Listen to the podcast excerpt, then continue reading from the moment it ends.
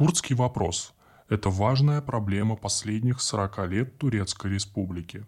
Одни считают, что он был разработан государством как инструмент для поддержания сильных националистических настроений. Другие склоняются к тому, что это противовес, который используется мировыми державами против Турции для воспитания турецких правительств. С выходом на историческую арену рабочей партии Курдистана РПК как одного из последствий Курдского восстания, начиная с 1984 года и до наших дней, погибло более 50 тысяч человек. Совершены до сих пор нераскрытые убийства, сожжены тысячи деревень. Пытки стали повсеместной практикой. Люди изгнаны со своих земель. На официальном уровне правительство Турции и курдские лидеры сели за стол переговоров в рамках начатого в 2013 году процесса урегулирования – который фактически завершился 24 июля 2015 года, когда началась военная операция против РПК на горе Кандиль с применением авиации. Следует отметить, что в то время правительство партии справедливости и развития теряло популярность, число сторонников стало сокращаться. Объявление курдских группировок террористическими в этих условиях предсказуемо подхлестнуло национальные чувства. По сути же Анкара еще раз показала, что использует курдский вопрос в своих целях. В ход снова пошло оружие, гибнут люди, разрушаются города, применяются пытки. Как отмечает представляющая курдов Демократическая партия народов, правительство использовало пандемию для усиления контроля над обществом и обоснования произвола. Основной целью стали оппозиция и курды. При этом курдский вопрос – это проблема, которая перешагнула границы одного государства. Курдскую проблему внутри Турции невозможно рассматривать отдельно от ситуации в Ираке и Сирии. Именно это и стало причиной, побудившей правящую партию Турции к проведению последних дискуссий за столом переговоров. Когда курды начали строить автономию Рожава в Сирии, правительство Турции использовало фактор заключенного в тюрьму курдского лидера Абдуллаха Аджалана – чтобы прекратить этот проект. Но как только обе стороны, Аджалан в том числе, обозначили эту автономию красными линиями, мирный процесс завершился.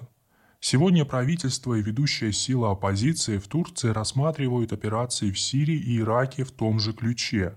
Это многолетняя практика. На самом деле, одной из часто обсуждаемых в связи с этой проблематикой тем является перспектива превращения Турции – в центр регионального притяжения не только для проживающих в ней курдов, но и для всех, кто живет в этом регионе. Это тем более актуально, что вполне вероятно превратит в обозримом будущем Турцию в страну, испытывающую дефицит рабочей силы. Пока это представить трудно, но дилемма именно такова. Турция станет либо страной, откуда убегут образованные люди, либо страной, куда светлые умы будут стремиться эмигрировать, потому что проведенные реформы привлекут инвестиции и население. В этом смысле важно отметить, курдское присутствие в Сирии и Ираке необратимо приобрело политический и правовой характер. И если Анкара сможет осуществить курдский мирный процесс, то Турция, помирившаяся со своими курдами, сможет выступить гарантом курдского присутствия в Сирии и Ираке. Напротив, Предпочтение силовой политики безопасности при решении курдской проблемы стоит Турции очень дорого.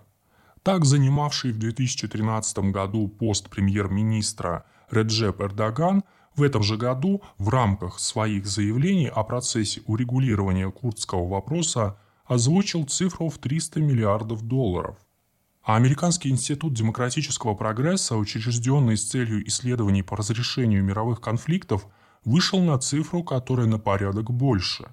В специальном докладе по определению стоимости курдского вопроса для правительства Турции отмечается, что борьба с рабочей партией Курдистана на протяжении почти 40 лет обошлась Турции в 3 триллиона долларов.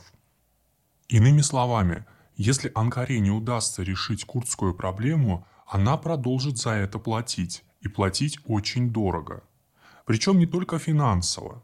В результате игнорирования Турции политического фактора, лежащего в основе курдской проблемы, определение РПК как террористической организации и ставки на то, что борьбу против можно выиграть с помощью военных средств, игнорируя социально-политическую подоплеку проблемы, настал постепенный рост симпатий у РПК среди курдов.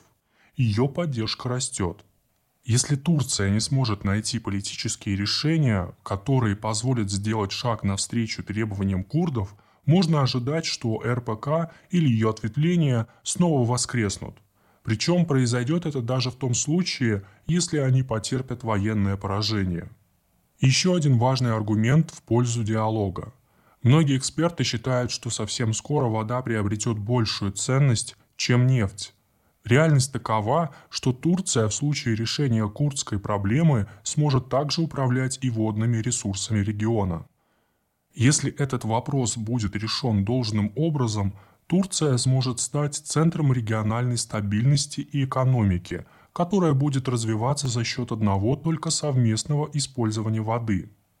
Напротив, в случае, если Турции не удастся заключить Курдский мир, она не сможет в достаточной мере воспользоваться водными ресурсами, расположенными даже на ее собственной территории.